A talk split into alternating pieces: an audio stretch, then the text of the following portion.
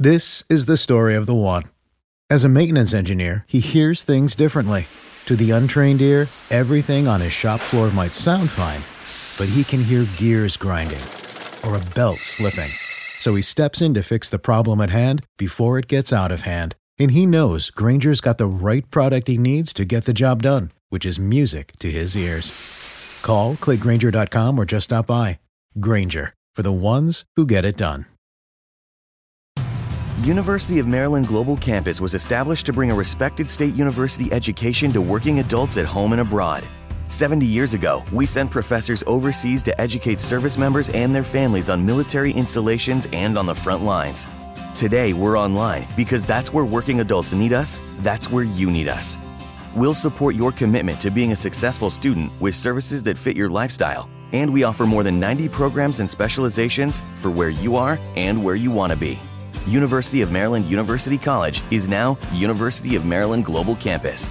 We go the distance because times have changed, but what we're made for hasn't.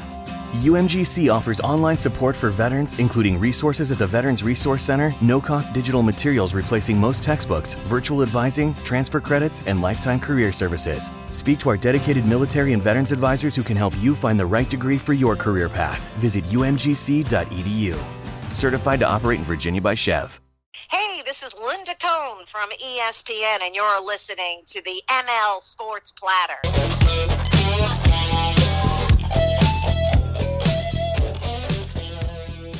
The ML Sports Platter back with you all over the major platforms where you get podcasts on your smartphone device. Hit me on Twitter at Mike L Sports. We are brought to you by Bryant and Stratton College, Stanley Law Offices, and Welch and Company Jewelers.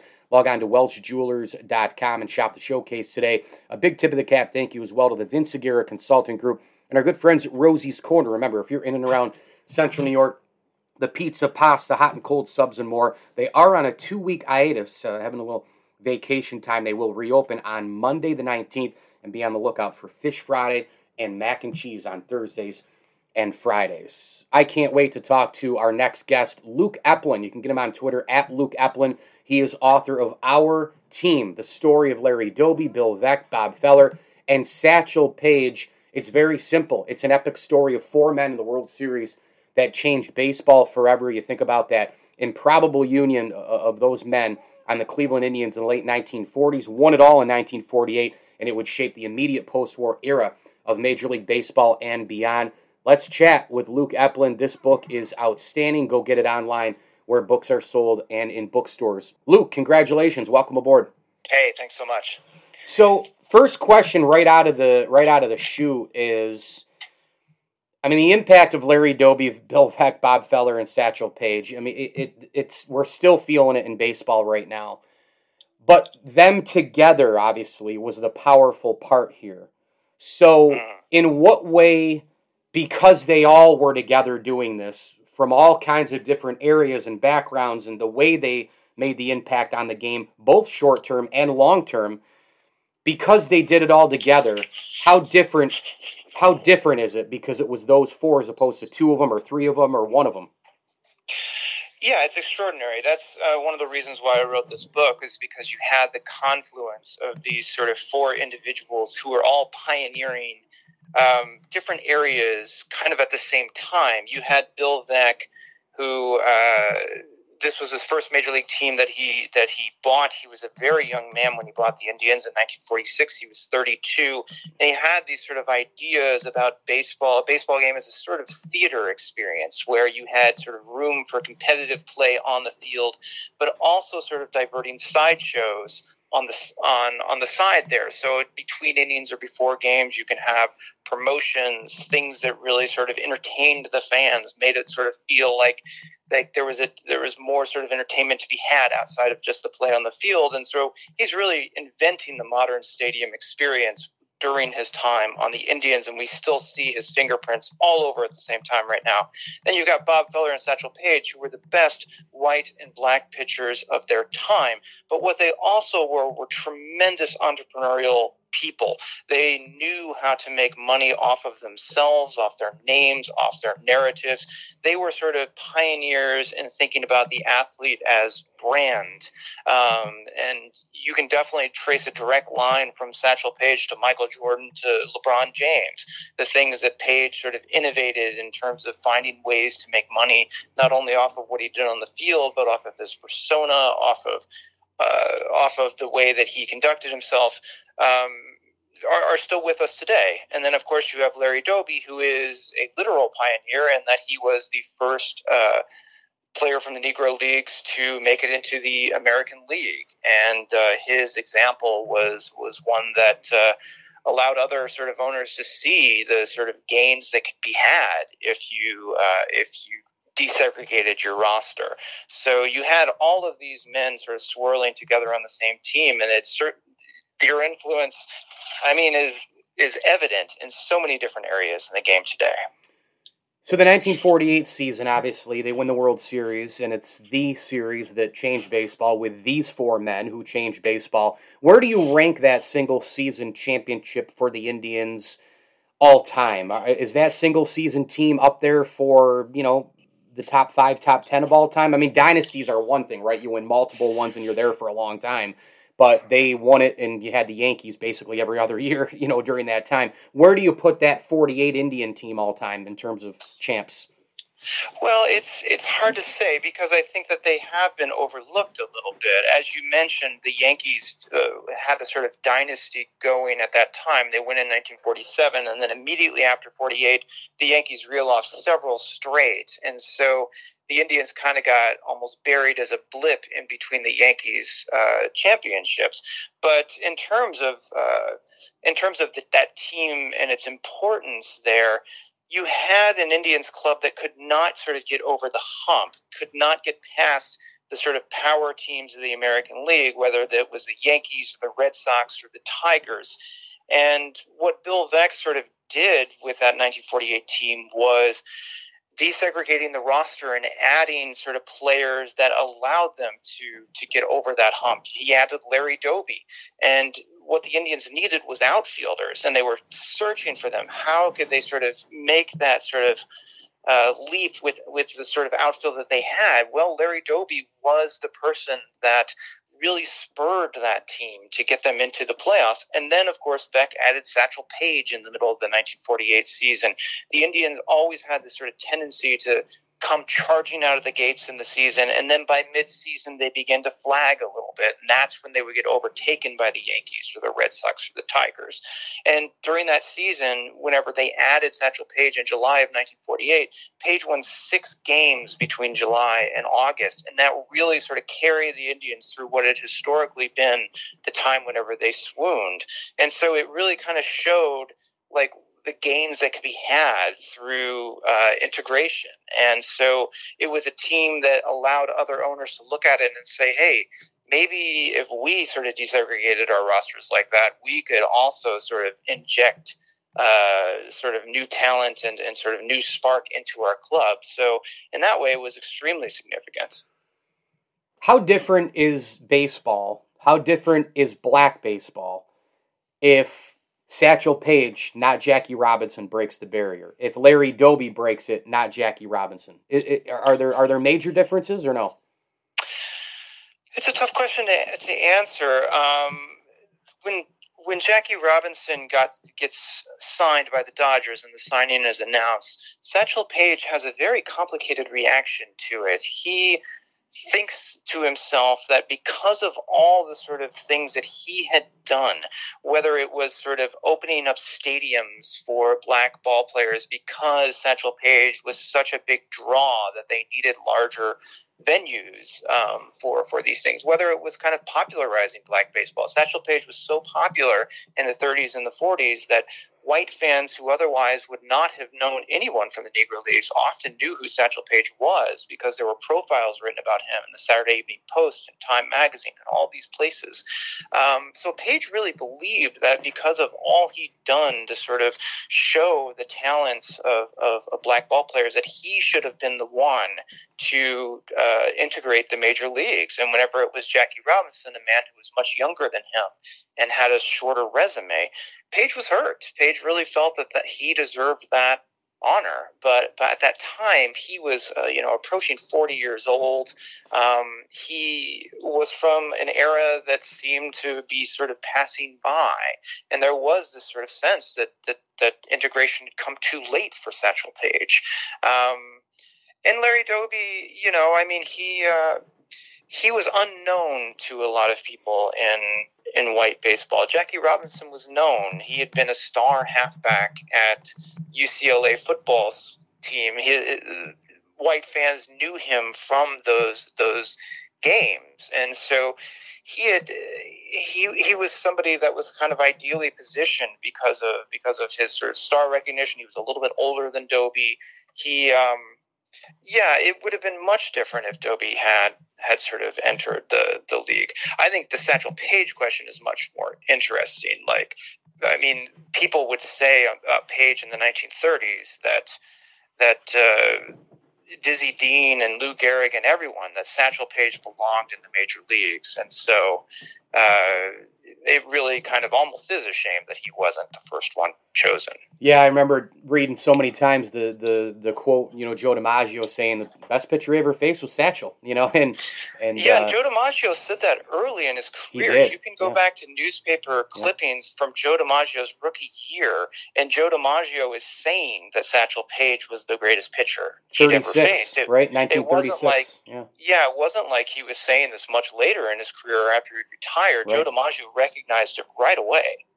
Yeah, it's a great point. Your favorite things feel made for you. Your education should too. University of Maryland Global Campus, formerly University of Maryland University College, was made to serve the military and working adults like you.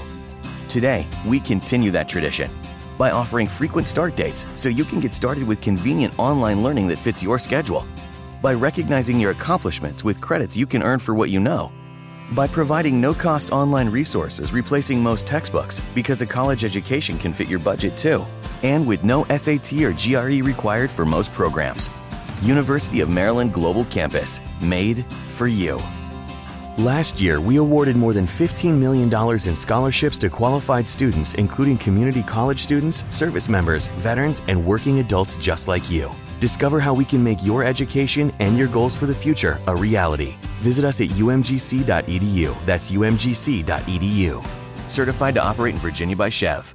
Hello, this is Discover, and we take customer service very seriously. We know that if you have a question or concern about your credit card, that's a serious matter, and you need to talk to a real person about it. So we offer around the clock access to seriously talented representatives in the USA. Again, it's a serious endeavor. The only funny thing about it is Bob. If you call us and Bob answers, you're in for a treat. Get 100% US based customer service and talk to a real person day or night. Discover exceptionally common sense. Dan, Saatva is the best mattress choice for us. After all, how could you go wrong with their risk free 180 day in home trial and 15 year warranty? That does sound risk free. Takes me back to some of our risk free vacations. You mean that rafting excursion you claimed to be risk free but ended in a four story waterfall? or the African safari that ended with a flat tire by the lion's den? Or the. You know what? Let's just order our Saatva. Get $200 off your purchase of $1,000 or more at saatva.com slash 200. Our team, the epic story of four men in the World Series that changed baseball forever. Go get it online where books are sold and in bookstores you visit on the regular Luke Epplin, the author. He's our guest here on the ML Sports Platter. Make sure to follow Luke on Twitter as well, at Luke Epplin. That's at Luke E P P L I N. And uh, of course, uh, the ML Sports Platter here brought to you by Bryant and Stratton College and Welch and Company Jewelers. Give me a good Bill Veeck story in the book. so what a guy, huh? Oh. yeah, incredible guy. I, I, mean, he he's larger than life in so many different ways. When Bill Veeck um, goes to the the the services for World War II. He gets stationed on an island in the South Pacific, and he's operating anti-aircraft uh, guns. And one of the large shells that he's loading backfires and sort of goes onto his right foot and just basically smashes it. He's in amputation wards, but he doesn't want to lose his foot. Um, he buys the Indians, and he's his leg is in a cast. And there's just sort of this idea that it's going to have to come off. But he really sort of tries to delay it through the 1946 season so that he can see out the first year that he buys the Indians. In the off season of that year, he does un- end up undergoing surgery. The, the, leg comes off, and when he gets fitted for a prosthetic leg, he's he's he wants to sort of show the community that just because he's lost his leg, it doesn't mean that he's going to slow down or be hindered by it. So he announces a dance on the day that his prosthetic leg is delivered to him in Cleveland. On that dance night, he just dances the entire night to the point where blood is spurting out of his pants and going onto the dance floor. And whenever he sort of ends the evening, he finds out that because his sort of stump of a leg is so tender and unused to being on that prosthetic that the blood that had come out of it has glued the prosthetic leg directly onto it and he can't get it off. So he has to soak his new prosthetic leg into the bathtub to unstick it. And that kind of is a symbol of Veeck is. He is a persistent man who was going to do whatever it took both to entertain and to show that he is dedicated to the team, regardless of whether it's going to jeopardize his health to the point where he can't get his prosthetic leg off of his stump. I mean, what a character! And you know the stories of him burning out cigarettes and that thing, and uh, yeah. unbelievable stuff. What do you think individually? I had a couple more for you here, Luke. What do you think individually? Larry Doby, Bill Veeck, Bob Feller, Satchel Paige. And I've met only one of these guys, obviously, because of my age. I met Bob Feller at the, Hall of Fame a couple of times. And I interviewed him in Cleveland, actually, in I think 2004 in the press box. And he told crazy, crazy stories. Um, it was actually pretty cordial for a guy who hated the media. Um, but what do you think these guys, Doby, Veeck, Feller, Paige, each individually, what do you think they would think about the game today? A game that many people, I don't know if you are, I am, Many people are down on baseball right now. It's a tough question. I think that Bill Veeck would. Um, I think it would be an interesting thing for him to think about what Bill Veeck would say because Bill Veeck's sort of problem was that the baseball was pickled in tradition, that it sort of uh, that it sort of thought of itself as being the American pastime, the grand old game, and that prevented it from wanting to make sort of changes to make it more fan friendly and all of these sorts of things. So whenever he was doing his promotions, like putting uh, clowns on the sideline or stuntmen or shooting off fireworks and all that sort of stuff he was doing. You know, a lot of the old guard of baseball did not enjoy that. But now you see that all over the place. You see sort of mascots and cap dances and sort of scoreboard antics and all these sorts of things. So I think that he would recognize tremendous influence that he had on shaping the stadium experience. But at the same time, he loved the element of surprise. He didn't want sort of people to be like, well, now it's the fourth inning now they're going to shoot off the t-shirt cannon. Now it's the fifth inning. Now the mascot comes out onto the field. He was always trying to think of something new that was going to surprise fans, that was going to make them be like, oh, we can't miss the game because what if Bill Veeck does something really cool and we're going to miss it and he'll never do it again?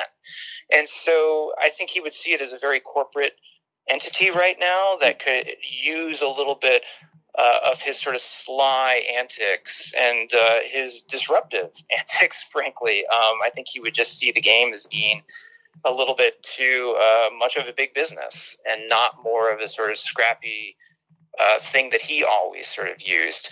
Um, for Feller, I mean, he was a curmudgeon, and he was he he, he was somebody that uh, that probably would look at the game nowadays and say pitchers need to be going the full nine innings, that pitchers are too soft, and these guys are coddled, and things like that. Yeah. I mean, I'm just projecting on based on what I remember. Oh, there's no doubt he would think that. He would he would think that. Yeah, he he would he would go yeah. after it analytically. Three innings pitch. What do you mean? You might don't even send him in there. You can hear him saying it now. You know. Yeah, absolutely. And Doby and Paige, I mean, I think it's it's a little unfortunate that you know. Uh, black athletes have uh, are are, are much uh, rarer than they were back at that time. Mm-hmm. I mean, mm-hmm. you see the percentages of black athletes in baseball going down. And I think what's interesting with Doby was that he was he was a four star athlete in high school, and some people said that baseball wasn't even his best sport. He got a scholarship to play college basketball at one of the best programs in the country, um, which was disrupted because he got inducted into the, the armed services for the war. But he, people said that he had moves on the basketball court that nobody had seen before. It was like everybody was shooting shooting those two handed set shots in the 40s, and Doby was kind of flying around like Elgin Baylor. And so, uh, you know, I think that if Doby were, were sort of starting up uh, now or even 10 or 20 years ago, he might not have been a baseball player either. Mm. He might have chosen either football or basketball because those were, you know, equally good sports. But back then, to make money, um, baseball was the way to go. So uh, yeah, I don't know if Doby would have would would sort of fault a lot of black athletes for not choosing to to go into baseball. It's amazing the era that that athletes play in and the differences if you fast forwarded time or rewound it and just to kind of see what would take place. I mean, that Indians team, maybe they win multiple championships if the Yankee if they're not in the era of the Yankees. It's just so many unbelievable variables to uh, to think about. Final question for you, Luke. What what do you hope people say about the book? Well, I really want the book to do two things. One, I tried to write it um, to be almost novelistic in, in, a way. I did not want to sort of bog people down with statistics or things like that. I wanted it to read. Uh, to read almost like a really exciting story about how these four men kind of circled each other and dealt with uh, dealt with certain issues namely sort of the racial issues of the time, but then came together onto the Indians and produced one of the most thrilling pennant races of baseball. So I really hope that it's an excellent read. But I also hope it sort of revives these four figures, each of whom, I mean, maybe not Satchel Paige, but certainly Doby, Veeck, and Feller sometimes get lost in the shuffle. Yeah. Um, you know, I think even Feller, who at that time was one of the most popular people in the entire country, has been a little bit overlooked uh, in recent generations. We remember DiMaggio, we remember Ted Williams, but Feller was right there on their level at that time, and he's certainly fallen off. Um, so, and Doby, of course, gets overshadowed by Jackie Robinson, and um, what he contributed was was equally as meaningful. So I, I hope it's just a way to sort of expand out that time of integration in baseball. Well, well said. I, I, that's that's an incredible answer, and I I'm with you on all of it. And and Bob Feller, my goodness, no Warriors. Could you imagine the year he would have put away? He would have put records. Nobody would have been able to touch him. I mean, the, the strikeouts. Oh, yeah. At age 22, Bob Feller had 100 wins and a thousand strikeouts. He was 22 years old. Yeah, yeah, amazing. Yeah, and wins, by the way, still in my book, still count for at least a little something, despite all the analytical people who think that they don't, along with batting average, along with RBI, and along with all the other stuff that's going on in the game today. Uh, well, look, go get the book, folks. Uh, it's called Our, uh, Our Team The Epic Story of Four Men in the World Series that Changed Baseball. Uh, and of course, the Larry Doby, Bill Veeck, Bob Feller, Satchel Paige foursome, the 48 championship, and uh, all the impactful things that those four did, uh, winning a championship for Cleveland, uh, for black baseball, for Major League Baseball, you name it. And the author is Luke Epplin, online where books are sold, and of course in major bookstores as well. On Twitter, at Luke Epplin. Luke, this was incredible. Thanks so much. Have a great rest of your summer, okay? All right, thank you. The ML Sports Platter is brought to you by Bryant and Stratton College, the Allen Angus Pub, and Prestwick Golf. A huge tip of the cap thank you as well to Sit Means Sit Syracuse. Any dog, any behavior and any breed. Welcome at Sit Means Sit Syracuse in and around Central New York. The best dog training available to help your lifestyle with your pup. SitMeansSit.com. Free consultations are available today. And of course, the support from the Whitaker and Swan families of the platter is appreciated as well. Let's do a little crossover here. I uh, recently had an opportunity to talk to Stu Boyar, the longtime Buffalo Bills TV personality and insider.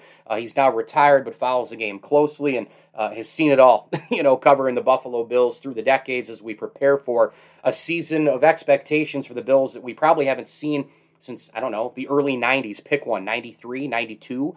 Uh, Stu Boyar joined to chat uh, Josh Allen, chat about the new stadium, chat about all sorts of different things uh, Buffalo Bills related. I did that on the Bills Brawl. Here is that interview. You're listening to a Brawl Network production. This is a podcast for the best fans in the NFL. Are you in the mafia? Am I in the what? It's time for a Bills Brawl podcast. Second down and seven. Kelly with the time. Touchdown. Bill Brooks. Allen. Deep shot. Touchdown. On the line to Stefon Diggs. And Thurman breaking tackles at the 22. Inside the 10. Touchdown Buffalo.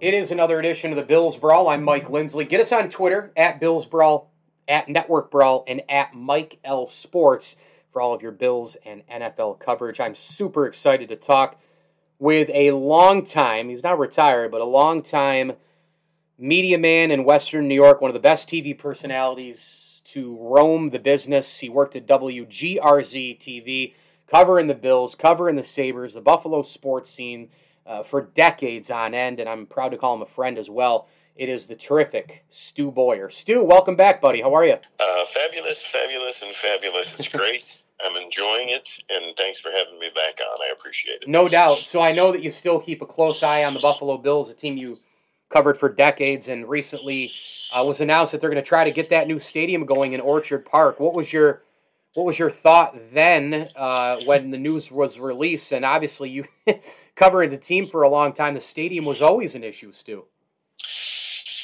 I find the whole thing interesting. Everybody kind of jockeying for position and putting some position positions out there for negotiating purposes, perhaps. Um, I've been of the mindset for a long time that if you're going to put money into the old stadium, you may as well just build a new stadium and do it the right way. And according to one of the things I read, Terry Pegula doesn't think there should be a dome on it because he thinks football should be played outside. So we'll see how that all plays out. I didn't like reading that they that the Bills might have to play someplace else for two years, which I am not a fan of, not at all. Where would they play? Toronto again? It didn't work real well. Oh. And I don't know where they would put this stadium. And the other thing, um, after COVID nineteen, you might, it might be a little tough to get public money. So there are a lot of factors that play into all this, and I guess the best answer I can give you is is is to say, boy, it's going to be fascinating to see how this whole thing plays out. It really is.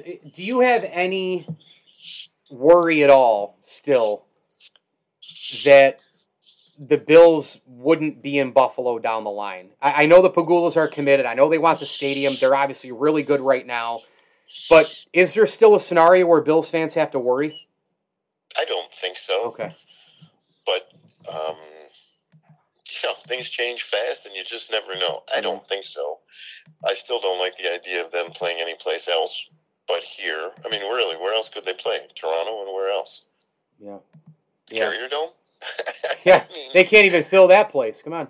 You know, really. I mean, no, I, I don't. But things change fast. I, I don't think um, public money is going to be easily forthcoming since the government has spent so much on the pandemic, and at some point the spigot has to get turned off. So, you know, the question that will be much tougher to answer is why should the public continue to make billionaires get richer? Um, which is essentially what happens. So, and plus, you know, if you're the Pegulas, you got a hockey team that is just absolutely the laughing stock of everybody. Oh, they're terrible. And you got a football team that's a Super Bowl contender. So, you know, you're going to be hanging around with the football team, showing everybody all the good stuff, right? So, I'm, I'm not concerned about them leaving at all. And I, I just don't see that happening. I, I, but like I said, things can change fast, and you just never know. Um, but I don't see that happening. If if they ended up going back on the word of you know, hey, we're going in Orchard Park, it's going to be on the same site, whatever, whatever. And they've done a lot with the facilities, obviously, to be able to hold training camp and, and many other things right on the home soil. But if they said, you know what, no, this isn't going to work out, the money's not working out, you know, maybe get a couple extra corporate folks downtown is the place to be. We, we changed our mind, we're going downtown. I don't, I don't know, Stu. I see this this downtown if it were a situation, and right now, again, it's not, but it, it it's probably still on the back of people's minds for a backup plan. I think if they go into a, a downtown place, you know, maybe open air, maybe not, maybe you know, whatever the case may be, but downtown means more money, more corporate boxes, more just more, more, more. I mean, you could price out a lot of Bills Mafia with that stadium downtown, couldn't you? Um, I would say probably, but do they really care? Because you mentioned it, the corporate suites and all that kind of stuff. Isn't that really where the real money is? And anyone who thinks that any of these owners really gives a damn about the fans oh, is kidding God. themselves. Yeah. You know what I mean? Um, downtown is interesting, but you know, we we just elected a quote unquote democratic socialist mayor. Um, that was going to be a write off, a write in campaign by the former mayor, but who's going to win that? And how does all that play into whatever happens? Because no elected official wants to be on the bad side of something happening to the Bills, correct? So, uh, how does any of this play into all of that? I really don't know. Um, but there are a lot of interesting, a lot of moving parts going on at the same time, and you know, um, I have no idea how to read any of the tea leaves other than to say it's very early in the process. I know Roger Goodell and the NFL have been kind of agitating for a new stadium since uh, since the Pegulas bought the team. So we'll see how it all plays out. I mean, like I said, if you're going to pour money into the old stadium, you might as well build a new one. And having said that, the stadium's still a great place to go watch a football game. There's great sight lines everywhere, as far as I can tell, unless you're sitting a few rows behind the benches on either side. Once you get above those rows, you got great sight lines, with the exception of all the people who don't belong on the field still being on the field. Tell you what, that's a great point. I still think the stadium is awesome in Buffalo. I, I really do. I think sitting up in the 300s, you get just a spectacular view. Uh, I look forward to going. I, I, prefer the NFL on TV just because, especially if it's a Bills one o'clock game, you get the rest of the day. You can watch everything. You don't miss things. You work in the media. You don't miss stuff. Uh, you can go to social media. You can get on your phone during the game. you're at a, you're at a one o'clock Bills game, man. You might as well just chuck the whole day away because you got to get up at six a.m. You travel. You got to you know you got to deal with all the traffic. You got to deal with the traffic back.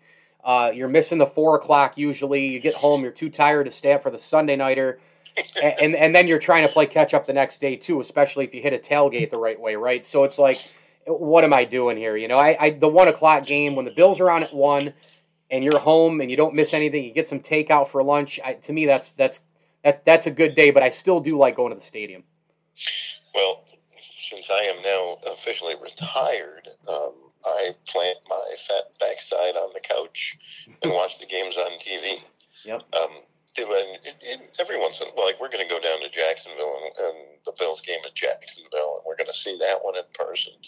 But really, um, you got a better seat at, at home for lots of different reasons. I, I, I know that you know people like the NFL experience and the whole nine yards, but I like the experience of being able to change channels during commercials I like to be able to watch other games after the Bills game. Everything about it. You know, yeah. I don't like paying X amount of dollars for overpriced food when I got stuff at home that I can eat. So I enjoy very much, Mike, sitting at home watching the games on TV. Twenty and, and feet. I'll tell you what. Last year, Mike, I watched more football games than ever because I didn't have to work. Right. And yeah. College and pro, and it sure. was great. Yeah, yeah, yeah. Twenty feet to the bathroom, twenty feet to the refrigerator. Eh, I'm good. You know, like I feel pretty yes. good. WGRZ TV for years. Stu Boyar covering the Buffalo Bills, uh, joining us here on the Bills Brawl. Um, let's get to a little bit of the upcoming season. I mean, what do you expect here for uh, the training camp? At least how they're going to try to work this thing in, and, and obviously, Stu, this is wow. I mean, this is the most hype Bills season since probably 93, 94, somewhere in there. Yes, certainly somewhere in the early 90s. I can't wait. I'm really looking forward to it. This is a Super Bowl contending team. And, you know, you got to have a little bit of luck. But I think they've done a really nice job constructing this roster. And obviously, you know, Josh Allen made a gigantic leap last year. Will he take a small step back? I don't know. I don't think so. But, you know, can he continue to get even better, which should scare the pants off of everybody in the NFL? Um, but I, I just, they've got really find a real significant weakness on that team. Yeah. And I don't think you can do it. Yeah. You can point to this guy or that guy or this position and that position, but there's no significant weakness. Let's just say, for argument's sake, that everybody. Eh, listen, they're good enough so that if everybody takes a small step back, they're still a good team. And if everybody takes a small step forward, then they become a great team. That's how good I think they are. I'm very optimistic. And you go back, might you go back to the AFC Championship game if Devin Singletary catches there that it is. pass, yep, which which he should have. Yep. And he and he found his backside on the bench for a long time after that, which is right where it belonged. Yep. He catches that pass. Does that get? I don't know. It's a first down, and he's got some real estate in front of him. It's a first down. Now, does it dramatically change the game? I don't know, but but it certainly would have would have had some kind of an impact because you got to make that play. You do, so, and and I was just going to go right to it. The running back room is going to be interesting from my seat because you, you bring in Matt Breida, who's a speed type guy. He can he can take it to the house every time he touches it. Zach Moss had the injury issue last year, obviously late in the year in the playoffs, but you know, he fumbled on the one or two yard line in San Fran. They benched him, and then he came back with a vengeance. Wore down the Steelers in the fourth quarter. Wore down the Broncos in the fourth quarter. I, I think he's still a very formidable back. You look at Singletary, you just mentioned the drop last year. The running backs this year, how much do you think they need to produce? Because a lot of people think the Bills need to run the ball a little bit more, especially if they challenge the Chiefs. Because teams that have beaten KC, the proof is in the pudding that you had to run the ball. You look at the numbers, it's true. By the same token, you don't just say, well, we're an 80 20 passing running team. We got to get to 60 40 to win it all. It's not, you're not going to change your pedigree here. You got Allen and Diggs and Beasley and everybody else. How much of a running back influence will this crew have? Not much. yeah, I think you're right. Yeah. yeah. I mean, it's, it's a passing team. Yeah. And this team goes as far as Josh Allen's right arm can take them, and the guys you, you mentioned who can catch them. And, it, you know, if the running backs improve just a little, that would be huge. And Matt Breida, I think, is a is a big upgrade. He's got the game breaking speed. That's why so many people wanted to see them draft Travis Etienne from Clemson, Clemson, because they think he's got the game breaking speed, which he had in college. Will he have in the NFL? I don't know. Um, hmm. But um, they, the running back room needs to show some improvement. How much improvement? I don't know. Um, they need to do it, a better job. Put it this way when they want to seal a game out and close it out, they need to be better. Um, and Singletary, he supposedly had a good off season. They gave him a list of what they wanted him to work on, explosiveness, etc. And uh, he supposedly went in the off season and, and really worked on it. So we'll see when training camp starts. We'll get a much better idea. Um, but I don't think the running back room needs a dramatic improvement, but it does need to improve. And who knows, you know, that just that little bit may be enough. Um, you know, we'll see. And it, obviously, Kansas City, until somebody knocks them off, is the team to beat. And the Bills were not impressive in two games against Kansas City last year. Uh, but again, he catches that pass in the championship game, different game. The thing that I struck me as funny is Patrick Mahomes had the exact same game in the Super Bowl that Josh Allen had in the AFC Championship game, and nobody gave Patrick Mahomes grief for that, but Josh Allen caught a lot of it, and I was like, really? and I get it. Kansas City was missing two key offensive linemen, but you know what? They kept him. They kept Mahomes on one side of the field and pounded him. You know what I mean?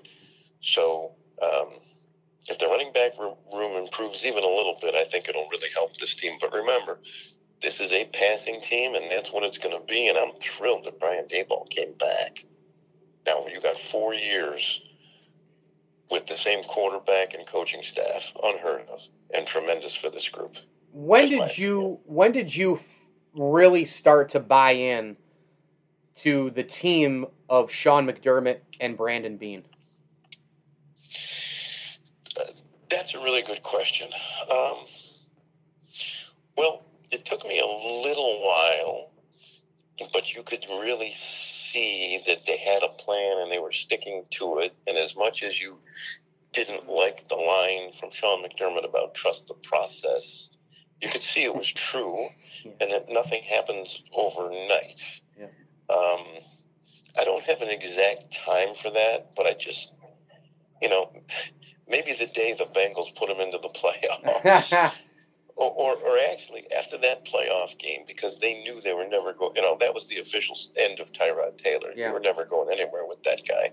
That's a game they should have won hands down six ways on Sundays. Uh, they let Blake Bortles beat them. So I think maybe coming out of that, their their reaction to it and how they approached the team and maybe drafting when they drafted Josh Allen and Tremaine Edmunds because then they were serious. But the the real thing was when they finally just you know okay Josh is our guy. We, you know AJ McCarron and Nathan Peterman. yeah. No, no, we traded up to get this guy, and he's a seventh overall pick, and we're going to play him. And you know Brandon Beane said his job to get a franchise quarterback. Well, they believed in him, and so did I. And look where we are now. So I guess I don't have one particular moment. Just watching the whole thing unfold, and then watching that the, that offense last year, it was like, wow, they're doing some really special things. So it'll be interesting to see what happens this year with Emmanuel Sanders. Um, you know, that's the guy they wanted to sign last year, and they finally got him this year. So that's a good move, and you know, it allowed them to cut ties with John Brown, who missed like eight games last year. Yep. Yep. So I don't have a particular moment, Mike. That's a really good question, but I don't have a particular moment other than to say, I guess at some point I bought in to trust the process and liked what I saw. Yeah, I mean Brandon Beane, I think for me it was really early. I just saw a lot of the deals he made and his maneuvering and getting in and cleaning out the dirty laundry, so to speak, and going out and buying new clothes. And then for McDermott, for me it was it was post when he when he put Nathan Peterman in as a starter. So my gosh, this is the defensive head coach that I I dread because they just don't know what they're doing. They're overdoing it. Let your offense do. And then after that, and after he learned his lesson, he finally said, "I'm in. I'm into the new NFL. Let's start throwing the damn ball. You get Allen. They build pieces around, and he's buying. He's bought into it totally as the head coach. Which you know, look as a defensive head coach." Sometimes these defensive wizards, man, these guys, they, they got these big egos where like, no, no, no, we still got to win games six to three, man. We still got to win games with Red Grange over here. Well, guess what? No, you know, no. It, it's a throwing league. Granted, you know, you can stop a quarterback like a Mahomes or a Brady twice in the Super Bowl, like the Giants did. But the reality of the situation is you win with your arm, you win with your QB, you win with offense. And once McDermott bought in and said, that's it, I get it now. Let's roll. I think that's when I was officially on board with him. Well, that I would agree, I would agree. That's that's a good way to look at it. And also, with no, not every Brandon Beane move, move worked. Sure. If you remember, he brought in Kelvin Benjamin, and that that just didn't work. But he's not shy about pulling the trigger. The Stefon Diggs trades, brilliant. I never thought Diggs was going to be coming to Buffalo. Me either. But, you know, yeah. You know, and then all of a sudden it's like, wow, we got this guy. I know and you know, um, and then you know, listen, this guy said he staked his reputation on getting a franchise quarterback. So he, essentially, he bet on himself, and now he's got one of the best in the league. The, the guy is big, strong, getting better, coachable. Tell me something you don't like about the kid, because I don't think you can find anything. He can be better at everything. Sure, he can. So can anybody. But attitude, you name it, leadership, all the intangibles, they're all right there. And he's about to have a major payday. Um, and he's earned it. So good for him. Um, but, you know, I didn't realize he was such a great runner until he started playing you know, when he hurdled the linebacker in Minnesota, I was like, "Whoa, wait a second! This kid's six five, and he just did that." Mm-hmm. Um, so, you know, when a guy comes out and says publicly, even an NFL GM, I stake my reputation on getting a franchise quarterback, that's pretty powerful stuff. And guess what? He went out and did it. So um, I give him credit for putting it out there, which we all knew anyway. Um, but he didn't have to say it. He said it, he embraced it, and he did it. So I'm on board with him too. Final thing here in about a minute that we have remaining. Do you miss i know you're enjoying retirement. I know every day is great. Every day is as, as they say is a saturday you know when you when you retire. But do you ever wake up and just have that one urge where you're like, man, I wish I was at the stadium right now, or or you watch any kind of event in in in the Western New York area, and you're like, geez, I man, I'd love to be able to do that. What are, I'd love to be able to do you know like one more cast on this or cover you know cover this high school event or somebody doing something spectacular in the air. Do, do you have do you have any kind of urge ever when you wake up when you those thoughts go through your mind, or is it just is it all gone at this point? Well, I, I'm doing some high school games for a website called Western New York Athletics, and that kind of scratches the itch a cool. little bit. Good. And, and when the Bisons come back, I may have a chance to do a little bit with them. So there's enough stuff to do to keep me interested. Um, but the answer to your question is, nah, not really. By the way, baseball in Buffalo's been pretty cool with the Blue Jays.